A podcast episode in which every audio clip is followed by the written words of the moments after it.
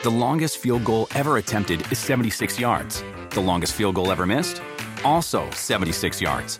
Why bring this up?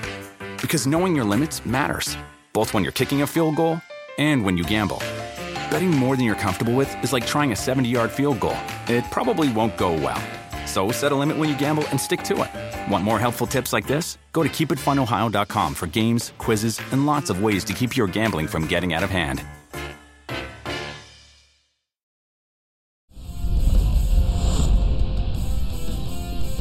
Lots of beautiful mysteries going on in the NFL these days. It's Charean Williams and Mike Florio, PFTPM. This is the day that my sources tell me we are live on Sky Sports NFL in the UK and in Ireland. So, folks, as you see us and hear us, we are actually talking. They can't bleep me. I can say things that may get me fired, but at least you will be entertained by that reality in the period of time between now and when they yank me off. Yeah, Charean, how are you doing today? I'm fantastic, Mike. It's a great Wednesday. We are 11 days away from the Super Bowl, and we have gotten a glimpse of what the offseason could be like before free agency begins with no scouting combine. There could be some days where there isn't a lot going on. And unfortunately, the one big story that is filling the void is not a good story, although it seems like the Seahawks have finally realized that there was no option for them but to sever ties with the individual who is at the heart of this story. Chad Wheeler, a backup offensive tackle for the Seahawks, made news recently because he was arrested and he was actually jailed over the weekend on suspicion of domestic violence. The details are over the top, shocking. I don't know how it's only suspicion of domestic violence. It should be attempted murder. I'm not going to get into the details, but it's easy to find out more about the story. And it felt like initially, Curtis Crabtree, who works our overnight shift, wrote the first story that we had on it and then I saw his name trending on Twitter and I started to look into it a little bit more. It's like, oh my God, this is horrible. And no one's writing about it, no one's talking about it. And I guess it's because he's not a star player, but it seemed to catch more and more attention as the day unfolded, Charean. And the Seahawks wanted to, I think, just do nothing because he's due to become a restricted free agent. He is a restricted free agent, excuse me. If you don't tender an offer to him, he just becomes a free agent and he leaves and you're done with him and you never have to do anything. That seemed to be what they were going to do, and they initiated, they issued a statement initially to that effect, but they have since actually waived him. So they have washed their hands of him. The NFL has simply said they're reviewing the situation under the personal conduct policy. Wheeler himself has issued a statement saying that he's walking away from football and he's going to get the help that he needs. Apparently, there's a, a bipolar disorder at play here, but regardless, shocking, over the top incident of domestic violence. And hey, if if if they say the NFL is a privilege, not a right, then the first guys that have to be stripped of that privilege are guys that engage in this kind of behavior. Period. Yeah. Mike, I'm going to go out on a limb and say no one's going to pick this guy off of wa- up off of waivers tomorrow, and that he is going to be a restricted free agent who is not going to be signed. I think his NFL career is over, as it should be. And frankly, I didn't know uh, Chad Wheeler. I had to look him up, and then I when I saw I played for the Giants in 2018, 2017, and 2018, I was like, oh yeah, Chad Wheeler. He started a bunch of games for the Giants at tackle and, and it kind of clicks. But yeah, he's a no name guy. But when you do something like this, Mike, that's so horrific, it's just awful to, to read. Um, and, and just his career should be over. Yeah. And the, the only thing that bothers me about that isn't the fact that his career is over, it's the reality that if he were a perennial Pro Bowler, if he were an all pro, if he'd been a first round pick this year, that's when people start getting second chances at the expense of someone else's first chance. I always try to point that out. When someone who's done something they shouldn't have done gets their second chance, somebody who's never done anything wrong ends up losing his chance because it's a zero sum game when you talk about roster size. But that's the one thing that bothers me about sports of all kind at every level. The better you are, the more likely you are to get a second chance. And for Chad Wheeler, it's a no brainer. No second chance, you're gone. Uh, you're at the bottom of the roster, you're gone. we've got zero tolerance for guys at the bottom of the roster who do things they shouldn't do. And again, it's it's good that the Seahawks got to the right place. I'd like to see the NFL make a stronger statement about it.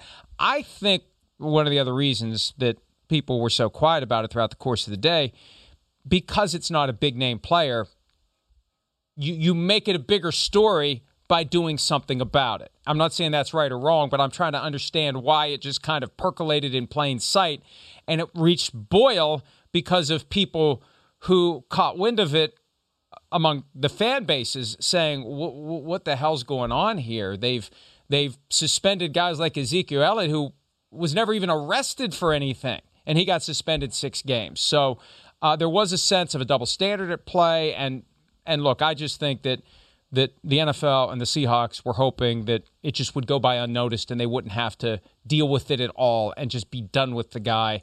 Well, they're done with him. The NFL's done with him, and we're done with him. Hopefully, we won't have to mention his name ever again. Let's move on, though, to another issue as it relates to the Seattle Seahawks. Shane Waldron, the new offensive coordinator, had been the passing game coordinator for the LA Rams, and I'm not sure what that job really entails when Sean McVay runs the offense.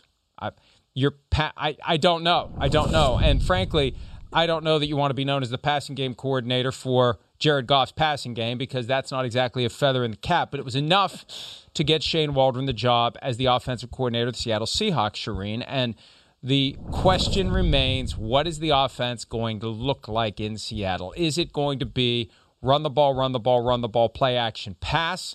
Like DK Metcalf recently explained to Brandon Marshall? Or are they going to be more creative? Are they going to look for ways to get the ball into DK Metcalf's hands, short of him running down the field? Get him in motion, uh, bubble screens, put him in the backfield. I, I want to see creativity in this offense, and I think Russell Wilson would like to see that. I think the last thing Russell Wilson wants, Charean, is to go back to the days of beast mode, and you run it, and you run it, and you run it, and then maybe you throw it.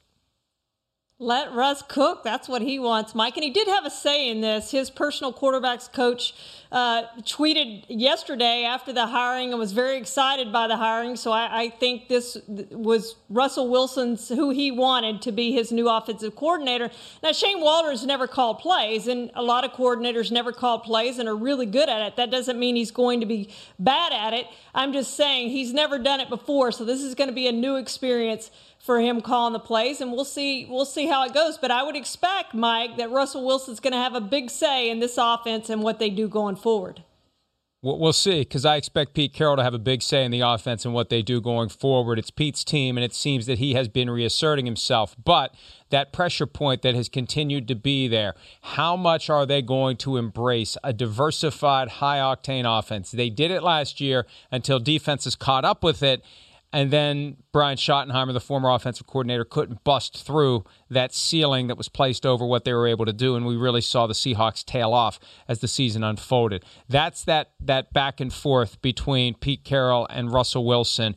But at some point, you have to you have to placate Russell Wilson to a certain extent, or he's he's he's going to leave at some point. Seahawks fans freak out whenever I say that, but I'm telling you if you don't let this guy show what he can do, he is going to want to go somewhere where he can. Now, the question is this past year, had we just seen Russell Wilson hit the limits of his abilities? And is he the reason why the offense tailed off as the season unfolded? Of course, he would say it's not me. Well, maybe we'll get that resolved one way or the other with Shane Waldron running the offense, but that's where the Seahawks are going. And the Rams, meanwhile, have lost plenty of pieces this offseason, but they keep going forward under the leadership of Sean McVay, who has shown that he can reload as various pieces from the coaching staff move on. The Eagles have a new quarterback coach. Brian Johnson, the University of Florida offensive coordinator, will be the quarterback's coach. And according to John Clark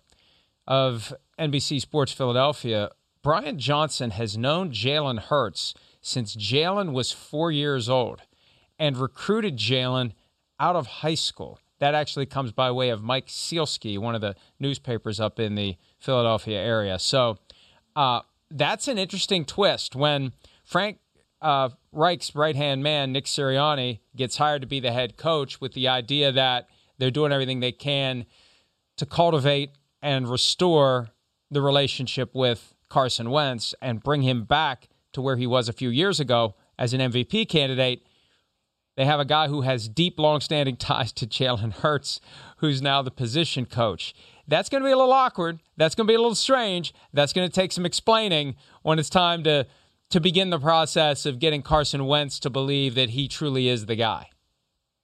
Yeah, Brian Johnson's 33, Mike, and he has called plays at Florida for the one year. He also did it at the University of Houston and Utah previously, so has a lot of experience calling plays at college. Now, this is his first NFL job, but he played for Jalen Hurts' dad at Baytown Lee High School down near Houston, uh, and that's how he got to know Jalen. So he has known Jalen since he's since Jalen was four years old. They have a long relationship, but it is interesting, Mike, that when when Brian Johnson tried to recruit Jalen Hurts to Mississippi State, he didn't go there. He went to Alabama instead. Of course, smart decision on his part because he won a national championship there, which he wouldn't have done probably at Mississippi State.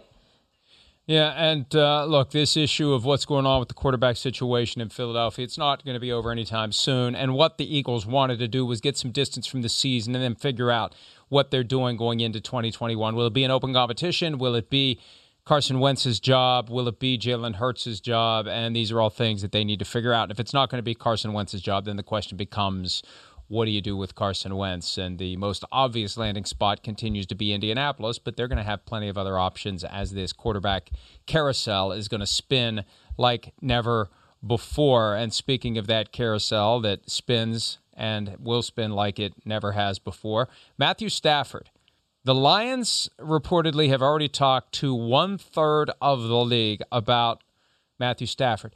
Now, to me, this just feels like an effort to get more people to call. Like you better hurry up. Uh, we're we've already talked to ten teams. We've uh, and that when you think when it when you say one third of the league, it sounds it sounds like a bigger deal. It's only ten teams. I mean, shouldn't there be more than 10 teams calling the Lions about Matthew Stafford? This is glass two thirds empty to me, not one third full.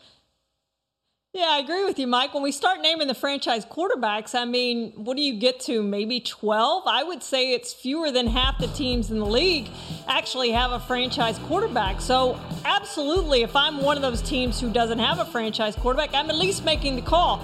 What's it going to take? What are you asking for Matthew Stafford? And you know, it's it, it's worth a phone call at the least. And maybe he's not the guy you, you want in the end, but it's worth a phone call to, to at least inquire about what it would take to get him if he's an upgrade for you. Now, some teams I would argue that he's not going to be an upgrade for, even those that we don't say have a franchise quarterback. I mean, we talked about this yesterday, Mike. This is a guy that's only made one Pro Bowl. We do have questions about whether it was actually the talent around him or how much of it was Matthew Stafford. Can he stay on the field? There's the injury history. There's a lot of questions with Matthew Stafford. Stafford. So if you're going to go out and get him and trade draft picks for him, you better make sure that he's an upgrade over what you have or what you can obtain.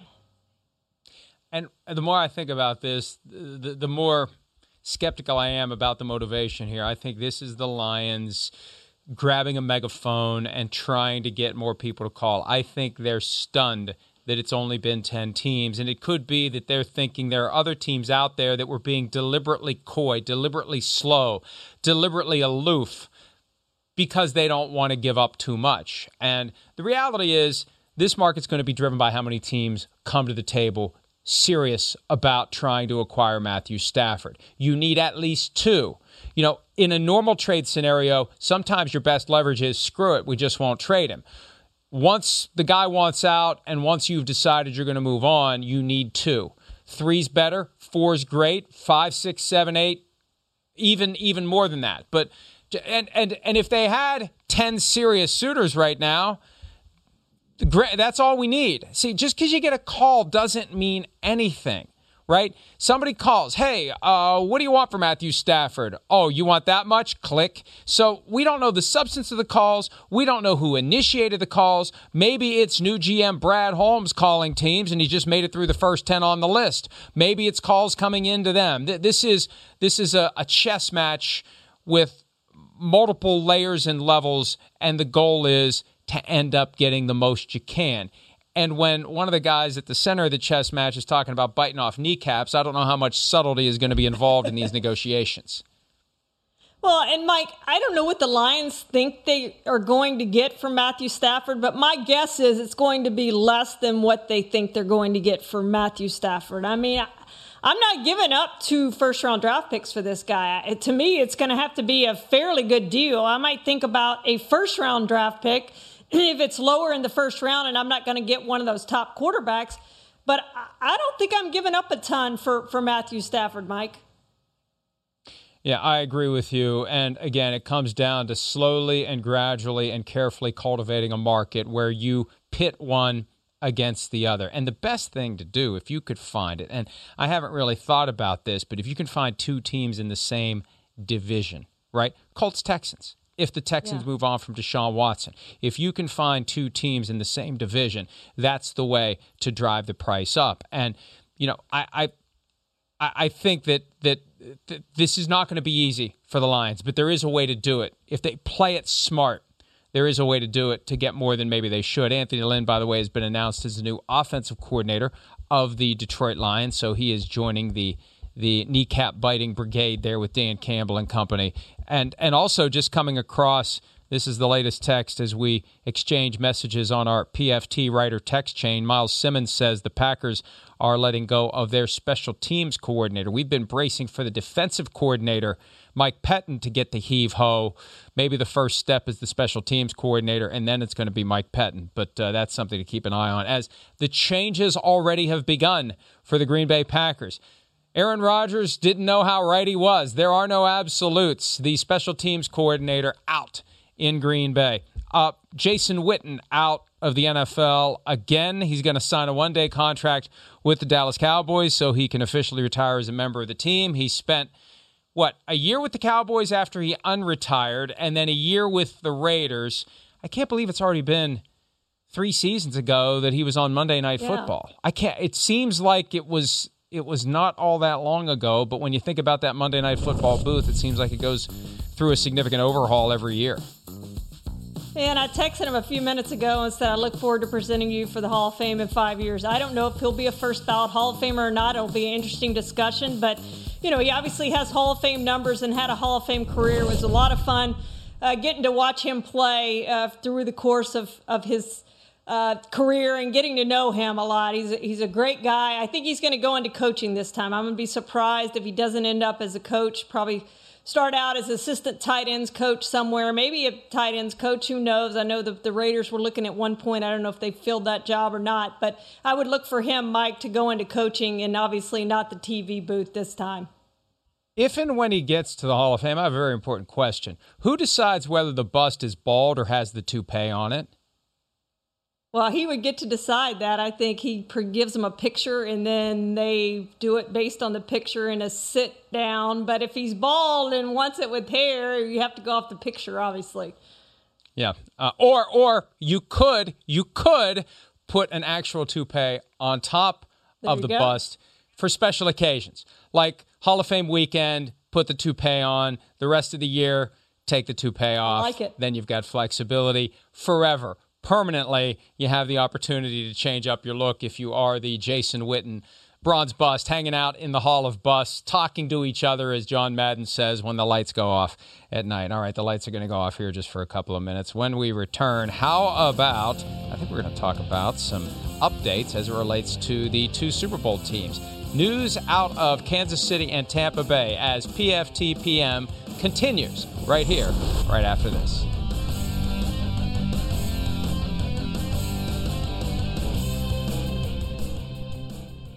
The longest field goal ever attempted is 76 yards. The longest field goal ever missed? Also 76 yards. Why bring this up?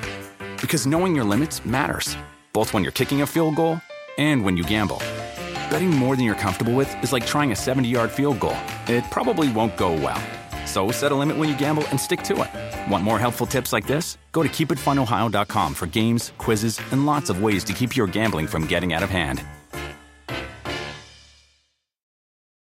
Do you want a beautiful lawn? Enter TruGreen, the easiest way to get a great lawn. Just water and mow, and they'll do the rest. Weed control, fertilization, aeration, and more. TruGreen is the official lawn care treatment provider of the PGA Tour, and they have a verified best price, which guarantees you the lowest price with no compromise on quality. You do you. Let TruGreen do your lawn care. Visit trugreen.com, T R U G R E E N.com to get the best lawn at the best price with the best people. Guaranteed. With the Wells Fargo Active Cash Credit Card, you can earn unlimited 2% cash rewards on purchases you want and purchases you need. That means you earn 2% cash rewards on what you want, like season tickets to watch your favorite team, and 2% cash rewards on what you need, like paying for parking. That's the beauty of the Active Cash Credit Card. It's ready when you are with unlimited 2% cash rewards. The Wells Fargo Active Cash Credit Card. That's real life ready. Terms apply. Learn more at wellsfargo.com slash activecash. Did you hear the big news? I did not. What's the big news? It's all over the facility, I'm guessing. What Scotty Miller, the Bucs wide receiver, had to say? No, I did not hear it. He said that he is the fastest player in the NFL, and he says he's faster than the cheetah, Tyreek Hill. Oh man, that's a it's an interesting take, man. You gotta have confidence in yourself, though. I'll give him that. Okay. I thought that was great because I love Patrick Mahomes. He's got an innocence to him that he can't hide because Dan had him nervous. He was like, w- w- "Wait a minute, what's going on What here? I miss?" What don't I know? What don't I know that I should know?" And yeah, I, hey, I've always said if you're going to play sports at a high level, especially professional level, you have to have confidence in yourself that borders on delusion, if not crosses over into full blown delusion.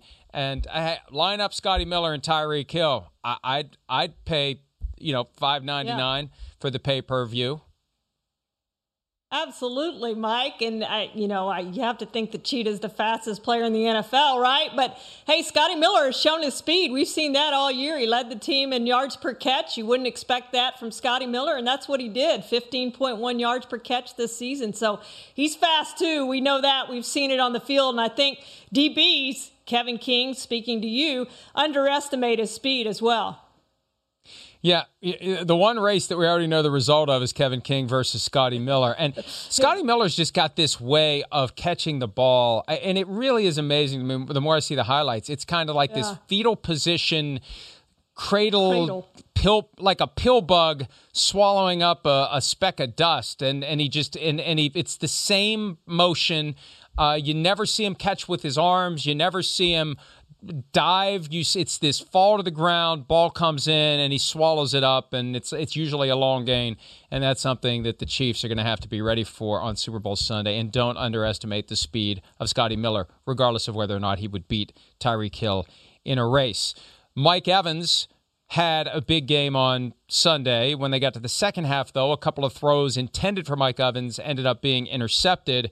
Bruce Arians last night on the Buccaneers radio network cautioning against forcing the ball to Mike Evans. And Charean, I was confused by that because he mentioned the two interceptions, but on the two interceptions, it wasn't forcing it to Mike Evans when he wasn't open. The first one, he was open. It was just a bad throw. And I need to make sure no lightning bolts are going to come down if I say this from Tom Brady. It was a bad throw. It was too high. It went off of Mike Evans' hands and it was intercepted. And the second one was Darnell Savage coming in on a safety blitz and Tom Brady doing the I'm getting rid of the football to avoid the hit so my 43 year old legs don't get broken by this guy. And it just hung up in the air long enough for Jaire Alexander to make a play on the ball. It was in the general direction of Mike Evans, but it wasn't forced to him. So I, I get what Bruce Arians is saying in theory, but the two interceptions are bad examples of the idea that the ball was forced to Mike Evans. Yeah, and the funny thing is, Mike, you remember back in the regular season, he was saying, Bruce Arians was saying, we need to get the ball to Mike Evans more, and now he's saying, well, we don't need to force it to Mike Evans. So I'm not sure, I'm not sure which it really is, but I would want to get the ball to Mike Evans myself, and I, I like his chances to go up and make the catch. And I'm sure he would say on the first interception that he should have caught the ball. Now it, it was high, but it did hit him in the hands.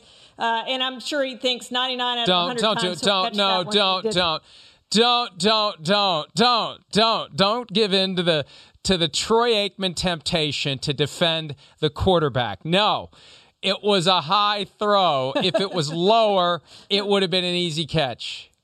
And maybe a touchdown.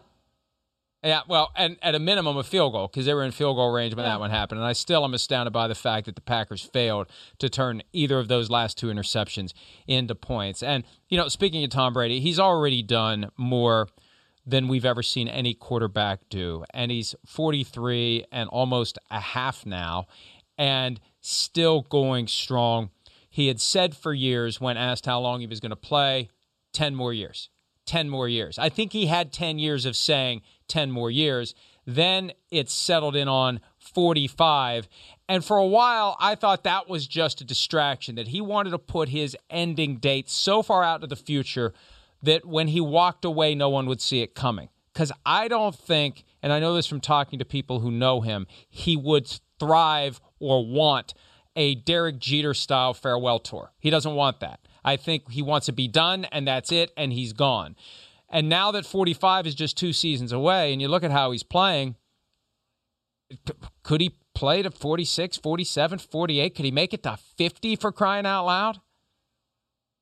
I I'm not betting against him, Mike. I mean, I think what we've seen this year from him getting the Buccaneers to the Super Bowl is beyond amazing.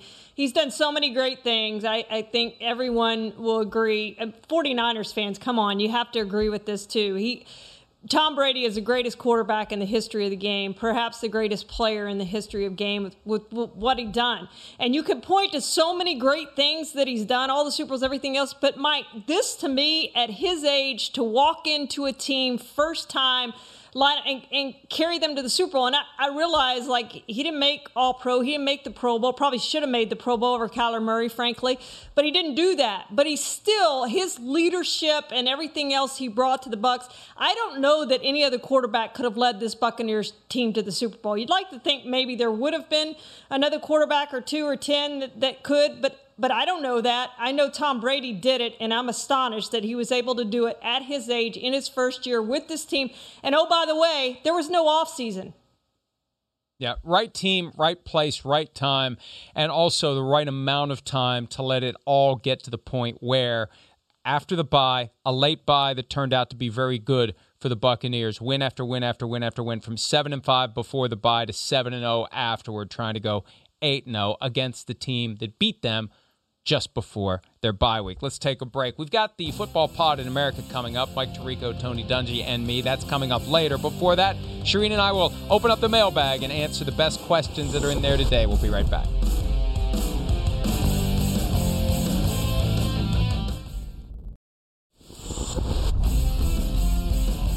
All right, some questions from the mailbag. Let's get to as many as we can. John Pascal has a great question. If the head coaching hire doesn't matter for Deshaun Watson, and it was Chris Mortensen reported over the weekend, Watson wants out regardless of who they hire to be the coach. What is Watson waiting for in terms of asking for a trade? Let me take a crack at this one, Charean. I think that Watson knows the moment he says trade me, it's over, it's done. And if they say no, he has to move to the next square on the flow chart, which would be never show up again, potentially pay back a bunch of money, potentially hold out into the regular season, potentially say goodbye to Charean. We'll try to get her back as we as we work through this, but I think that that's why he's waiting. He doesn't want to make an idle threat. He doesn't want to make an empty request. When he says trade me, he wants that message to have true potency. He wants the Texans to know it's over, it's done, and there is no going back, which implies that at least for now, there may be a way to get him to turn around. There could be an opportunity to get Deshaun Watson to change his mind, but I think this is more him coming to terms with what happens next after he has to be traded. All right, Charean would have said the same thing. At Oscar904, is Jacksonville really as bad as Randy Moss makes it seem? I assume he means Randy Moss, the former receiver, not Randy Moss, the NFL Network employee who does some work for NBC as well. Either way, I don't know what Randy Moss says about Jacksonville. Does he say bad things about Jacksonville? Does he say bad things about the Jaguars? Look, this is a team that has shown in the past that it can be competitive. They've lost their way in recent years. They were on the brink of the Super Bowl just three years ago. They had the Patriots down and out in the fourth quarter. A bad call is what saved the Patriots in that game, not anything the Jaguars did. So you've got Urban Meyer. Jury's out on whether or not he's going to be a great NFL head coach. You've got Trevor Lawrence, who's undoubtedly going to be the first overall pick in the draft. So we, we see what happens. But I, I wouldn't rule out the Jaguars as a team that can get competitive very quickly. And uh, Charean, you're still there. Any thoughts on Jacksonville? I spent a lot of time there. I lived in Daytona for a couple years. I, you know, it's yeah, it's not the best part of Florida, but you you have to want to go there with what they have. And and look, the Jaguars, I think, have the potential to become a competitive Yes. team, and those fans deserve Yes. it, along with the fans in the UK that get to see the Jaguars once or twice a year. Football Pod in America, right after this.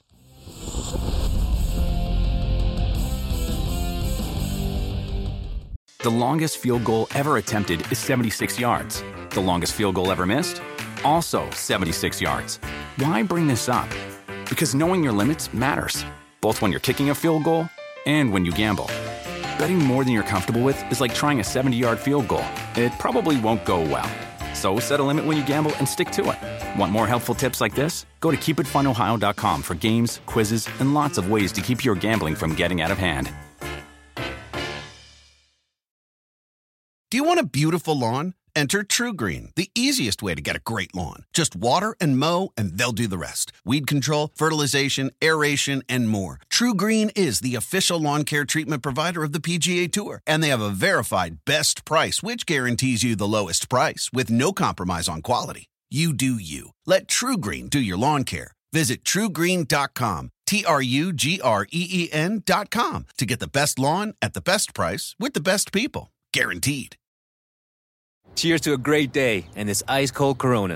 You know what would make this day even better? My grandma's carne asada. Or your grandma here with us, making carne asada. She does love a cold Corona. Throw in some dancing. Oh, we can watch the game. I'll drink to that. So a backyard concert with football, food, dancing, and Corona? And your grandma. Or we could keep it simple. Simple is good. Want a Corona?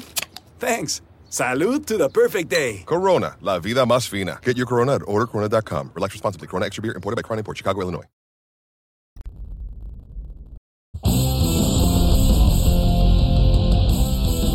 All right, guys, we're all set to talk the Pro Bowl, right? Okay, maybe not. Maybe, maybe, maybe, maybe, maybe there's other stuff to talk about here here this week. Uh, you know, before we talk about the teams that are still left that are playing for the Super Bowl in Kansas City and Tampa, why don't we talk for a second, guys, about the teams that got knocked out? Uh, let's start with Green Bay. Mike, do you make anything of the the Aaron Rodgers? We're not sure. Was that heat of the moment? What do you think that was? Well, I think now that I've had a couple of days to think about it, talk about it, hear his follow up, I can boil it down to this.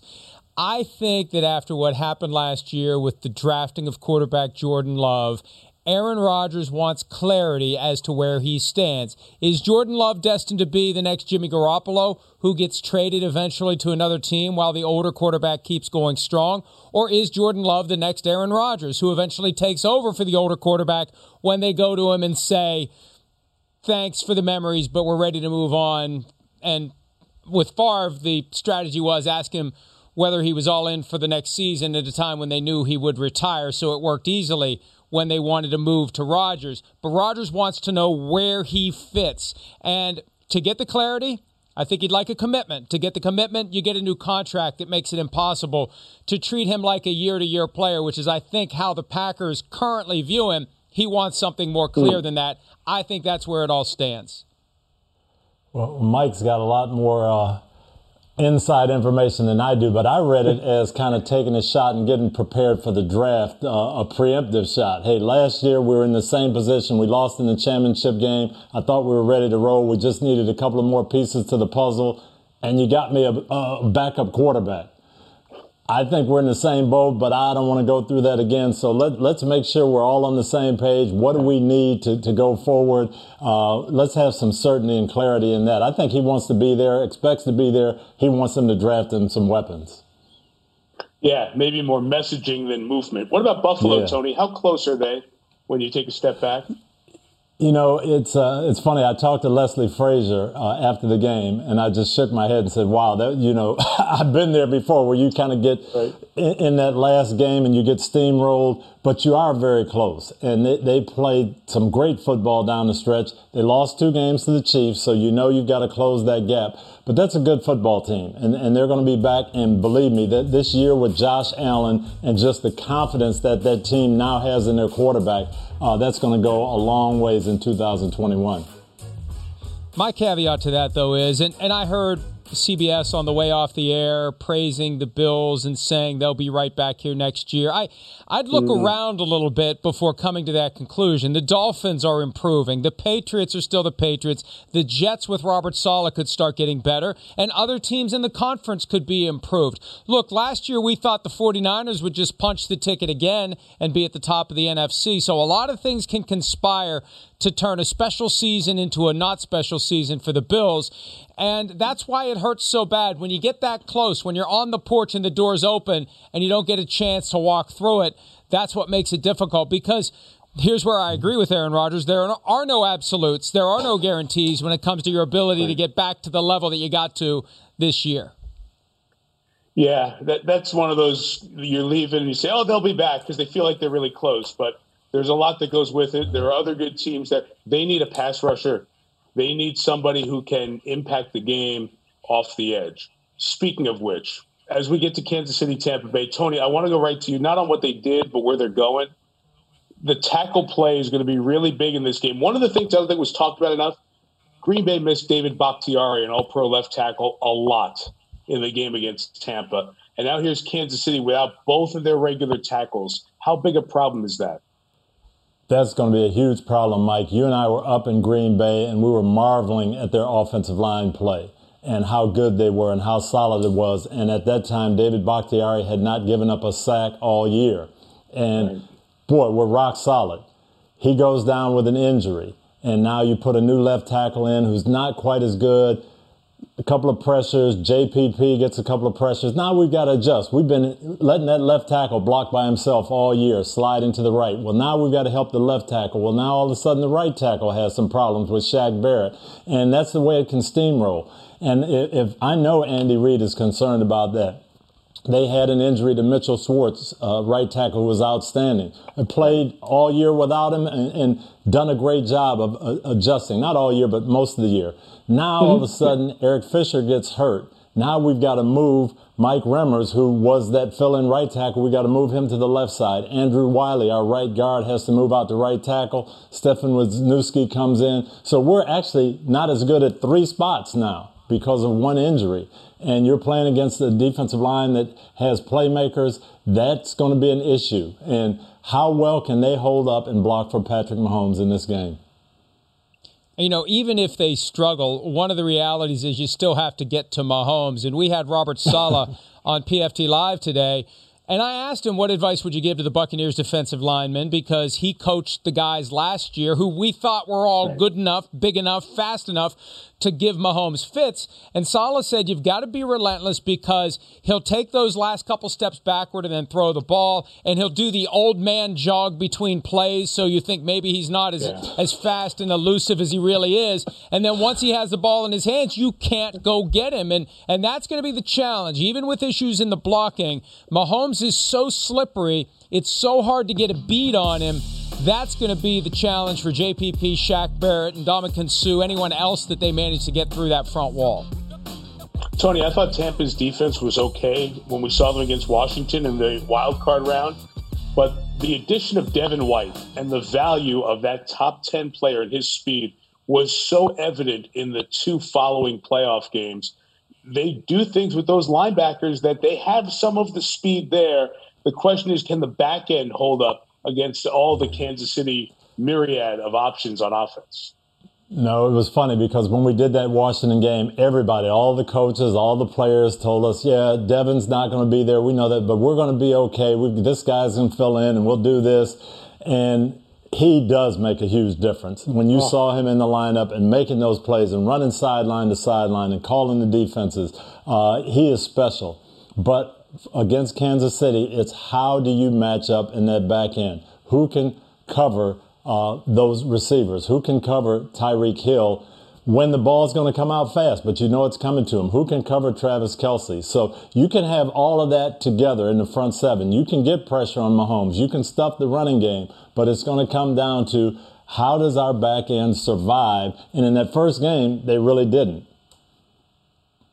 You know, the thing that Devin White impresses me the most with is just his his overall intensity. He's chippy, but he's not mm. too chippy. He's in your face, but he's not too in your face. And and he finds a way to lift the whole defense. We saw it kick in the second half of the game against the Saints. We saw it all game long against the Packers. And I think that that that defense is going to go as far as he can take it, as much as he can lift it. He's got to be that X factor you know, delivering something that sets the tone early and gets the Chiefs a little wobbly. I think it falls to him. And if he can pull it off, then this game ends up being a lot closer than than it otherwise would be when you consider how good the Kansas City offense is. Yeah, Mike, he does bring an attitude to that defense that is a little different. Uh, let, let, me just unpack Kansas City for a second. Mike, I'll start with you with Eric Bieniemy. Uh, you know, we talk about coaches and not getting opportunities and all this stuff, and Eric Bieniemy – we all know what he does for Andy Reid. We all know that he handles all the red zone install and play design down there in the red zone. And who's been better in the red zone the last couple of years than the Chiefs? And yet, it looks like we might get to the end of another hiring cycle with Eric Bieniemy not getting an opportunity. What, what is being heard? What's being said regarding this issue as we look at the coaching openings in a bigger picture now? I think most people look at it and you look at the various openings, you look at the people who've been hired, you look at the names of guys that have gotten interviews like Josh McCown. And I love Josh McCown, but he's got no business being interviewed for a head coaching job with the Texans or anyone else at the NFL level. And I think people are just kind of resigned. It's kind of like, okay, well, all right, I guess next year the, the window is going to open for Eric Bieniemy. I don't know what more he needs to do, though, to convince someone that he's the right guy to pair up with a quarterback, ideally a young quarterback, and mold him into a guy who will perform like Patrick Mahomes. Now, it may not be the same skill set, but you get the most out of what the guy does. You design plays that are aimed to draw out his strengths and conceal whatever weaknesses he may have. And I, ju- I just don't get it. And part of me feels like, and coach, you may know this better than anyone. I just feel like these owners don't like being told what to do. And I just feel like at some level, the more that the rest of us say Eric Bieniemy needs to be hired, the more they their attitude is, we'll do what we damn well please. well, I, I, don't think it's that necessarily, but uh, everybody is looking for something. Everybody has something they're looking for. And I, I went through that interview process. And uh, the, the thing that I learned from it is you might not be exactly what they're looking for, even though you're a good candidate. And that happened to me a couple times. Um, I'll give you a, a, for instance, Jacksonville Jaguars, when they were starting their franchise up, Wayne Weaver interviewed me and it was great and it went well. And we came down to the end and he said, I'm really looking for one person to run everything. I'm looking for that, that person who's going to do it all, be the coach and the GM. And I said, well, that's not me. I, am a coach. I don't want to be a GM. I don't, that's, I, I, that's just not me they hired Tom Coughlin, and it was a great decision for them. Tom was exactly what Wayne Weaver was looking for. The problem then comes is when people go and say, why didn't you hire Tony Dungy? And instead of saying, well, you know, he wasn't exactly what we're looking for, I didn't think he was qualified to do this, this, and this, then they say, well, you know, we, we don't know. And then it becomes, well, he was not a good interview. And I heard that after, you know, a, a couple of mine after that Jacksonville. So, well, maybe he doesn't interview well. Uh, and, and that's not it at all. Sometimes it just hurts. It's hard for that person to say, you know what, we interviewed Eric Bieniemy, we liked him, but we liked something in this other guy's skill set a little more.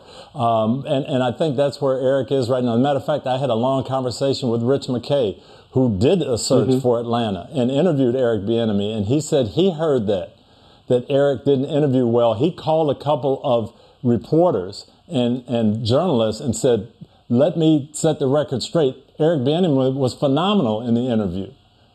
I, I don't want to hear that, but it just wasn't what we were looking for. We liked Arthur Smith and we hired him, but don't trash Eric Bieniemy uh, because we didn't hire him. Tony, does that help right there? I'm sorry, Mike, where uh, Rich McKay will get word out to other people that this narrative is not true. It wasn't a fit, but and that helps quell that conversation that keeps building. "Quote: He doesn't interview well."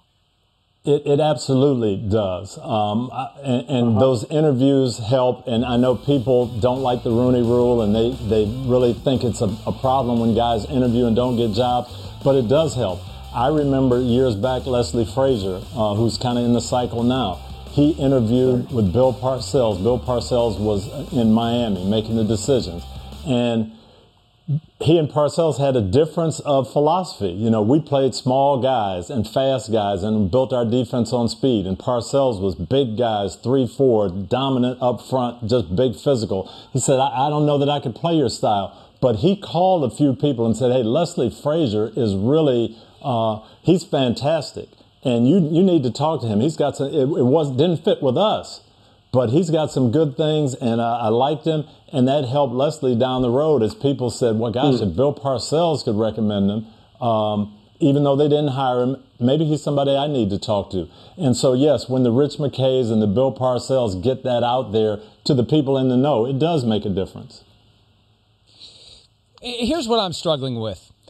First of all, how is Eric Bieniemy not what one of these teams is looking for when you consider the pipeline that's been established of Andy Reid assistants in Kansas City. Mm-hmm. Doug yeah. Pederson was what the Eagles were looking for. Same guy, same demographic, same everything. Not calling the plays, involved in the play design, doing the same things that Eric Bieniemy's doing, and he got a Super Bowl win for the Eagles. Matt Nagy ended up being what the Bears were looking for. And you look at the Eagles now with Nick Sirianni. How is Sirianni who they're looking for, but not Bieniemy? And you look at the Lions with Dan Campbell and biting off guys' kneecaps. How is that what the Lions are looking for, and not Eric Bieniemy? That's just what confuses me.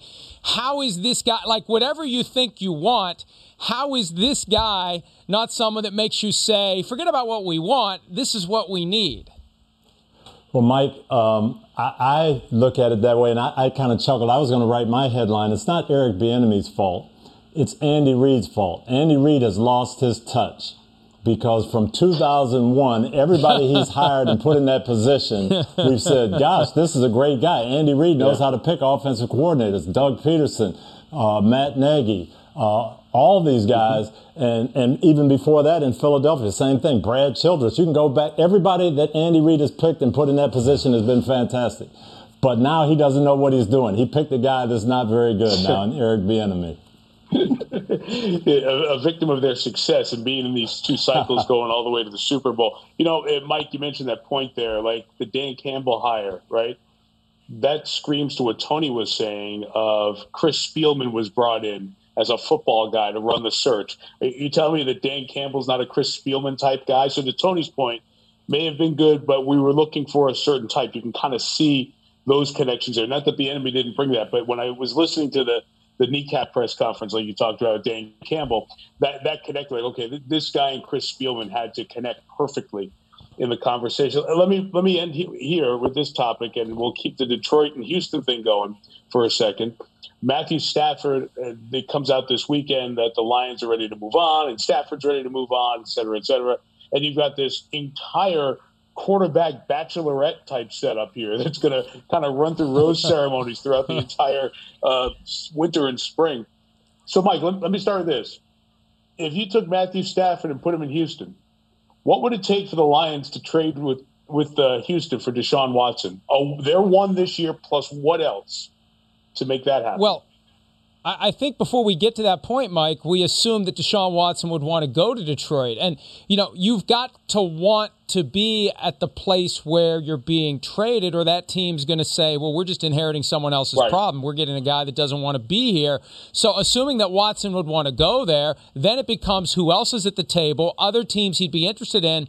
And, and I think if the Texans ever decide to go through with this, you have Deshaun Watson list all the teams he'd play for, and then you basically hold up his contract and you hold an auction until somebody gives you exactly what you're looking for, the most you can get. That's that's what you do. So for the Lions, it would have to be assuming that he wants to play for the Jets, which he reportedly does, or he'd play for the Dolphins, which he reportedly does. Which of those teams, plus any others he'd play for, will come in with that first rounder plus? And and if the now look, if the Texans want Matthew Stafford, that gives them an edge because then you get a player out of it that's a known commodity that you would like to have. You know, that was the thing that came up about the Dolphins and Tua. Maybe the maybe the Texans don't want Tua, so if you're going to trade right. Tua for Deshaun, it's not going to work. Maybe you need to do a three-team deal. So I, it's it's it all depends on where Deshaun Watson wants to go and how many other teams are in that mix and how much they bid that price up until the Texans pull the trigger. Tony, there are so many teams. Uh, Go ahead. You, you go ahead, Tony. I'm sorry. I'm going to throw out one with Deshaun that may be a head scratcher. You know, I'm sitting there saying where could he go and who could he impact. But imagine Deshaun Watson in the Rams offense and with that defense. Mm-hmm. Um, mm-hmm. I don't know if it could ever be pulled off, but I think he'd be perfect for what they've got going in the play action rollout game and, and with that defense. Just a thought. a, and, and a good one, too. Tony, if you're Houston, you're Detroit, you have quarterbacks who are being talked about being moved. Who knows who the head coach is going to be in Houston? Maybe Deshaun wants to stay, et cetera, et cetera, right? Would you, as a coach, push management to make sure that that guy gets traded to the other conference, that he's out of your conference and you rarely have to see him? Ideally, that's what you would like. But what, what would happen, and, and in Matthew's case, it's going to be a coach who hasn't had a history with him. If I've been with him, then I want to see him go and succeed. I want to see him have a chance because I've built that that uh, rapport with hmm. him. But yes, if I'm just coming in as as Dan Campbell, I want to get him as far away from from me as I can so he doesn't come back and play us. And I agree with that. I agree with that completely because I don't know what kind of animosity may be lingering between the Lions and Stafford and how much extra motivation he would have if he were competing directly with the Lions. And that just ultimately makes you look bad for trading him if he ends up being a thorn in your side going forward as you try to qualify for playoff berths. Now with with three wild card berths, you're competing with teams in other divisions almost as much as you're competing with teams in your own division. So I would want to get him out of the conference. Mike, what's the biggest offseason move that will help set the dominoes for everything else? Well, I think knowing whether or not the Texans are going to entertain trade offers for Deshaun Watson will be the first one because I think that's the guy who's going to generate the longest list of suitors and who would be traded right at the outset of the league year. Let's get this one figured out, and then all the other quarterbacks will fall into place after that. So he's not yet asked to be traded because he knows that once he says those words, you can't go back but it looks like he's moving in that direction. And I think the next piece of the puzzle is what they do with the head coach, and then they'll either get a trade demand or they won't. So, Tony, unless you have Mahomes or Josh Allen or like a really great established quarterback, does everyone else have the conversation? I'm talking like 15, 20 teams. Do they all have the conversation, head coach, GM, team president, owner? Hey, do we want in on this? Do we make an effort? I, I think here? you have to. Yes, I think you have to have that conversation. If you have a feeling that he's on the market, hey, here's a guy who we know can do this is not speculation. We believe Trevor Lawrence can do it, and, and maybe he's going to be like Justin Herbert. But we've seen this guy come in and play at a, a high, high level. He's 25 years old. Yes, we've got to at least investigate what would it take for us to get him. Mike Florio. And one other thing to remember. One thing to remember. Good Uh, the salary cap is going down from last year. Right. Teams don't do right. their contracts with the idea that the salary cap is going down. They do it with the idea the salary cap's going up. So for any of these quarterback musical chairs, cap charge of absorbing a guy and the cap charge of moving the guy you have is going to combine and it may make it too much like for a team like the Rams, it may be a combination that makes it impossible. Mike, wouldn't this be a great year to have the combine in Indy? Can you imagine all the chit chat that would be going around Indy the week of the combine. Oh my god! Agents moving back and forth. Yes. I'm hearing this. I heard. Hey, I was out last night. And you know, know what I heard? And that becomes a Florio story, and it goes on for days. So, all right, enjoy enjoy the Pro Bowl this week, guys. I know uh, we all have that marked, and uh, we'll uh, wait. We'll reconvene. Can't wait. uh, before Super Bowl 55. Have a great week, guys.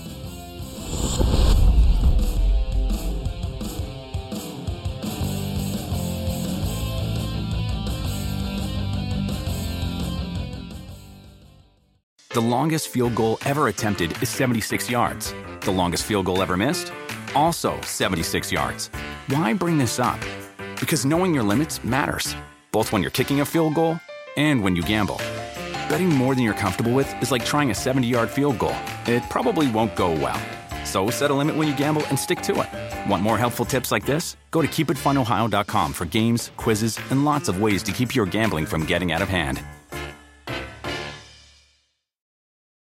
Cheers to a great day and this ice cold Corona. You know what would make this day even better? My grandma's carne asada. Throw in some music. We can watch the game. Or we could keep it simple. Corona, la vida más fina. Get your Corona at ordercorona.com. Relax responsibly. Corona Extra Beer, imported by Crown Port Chicago, Illinois.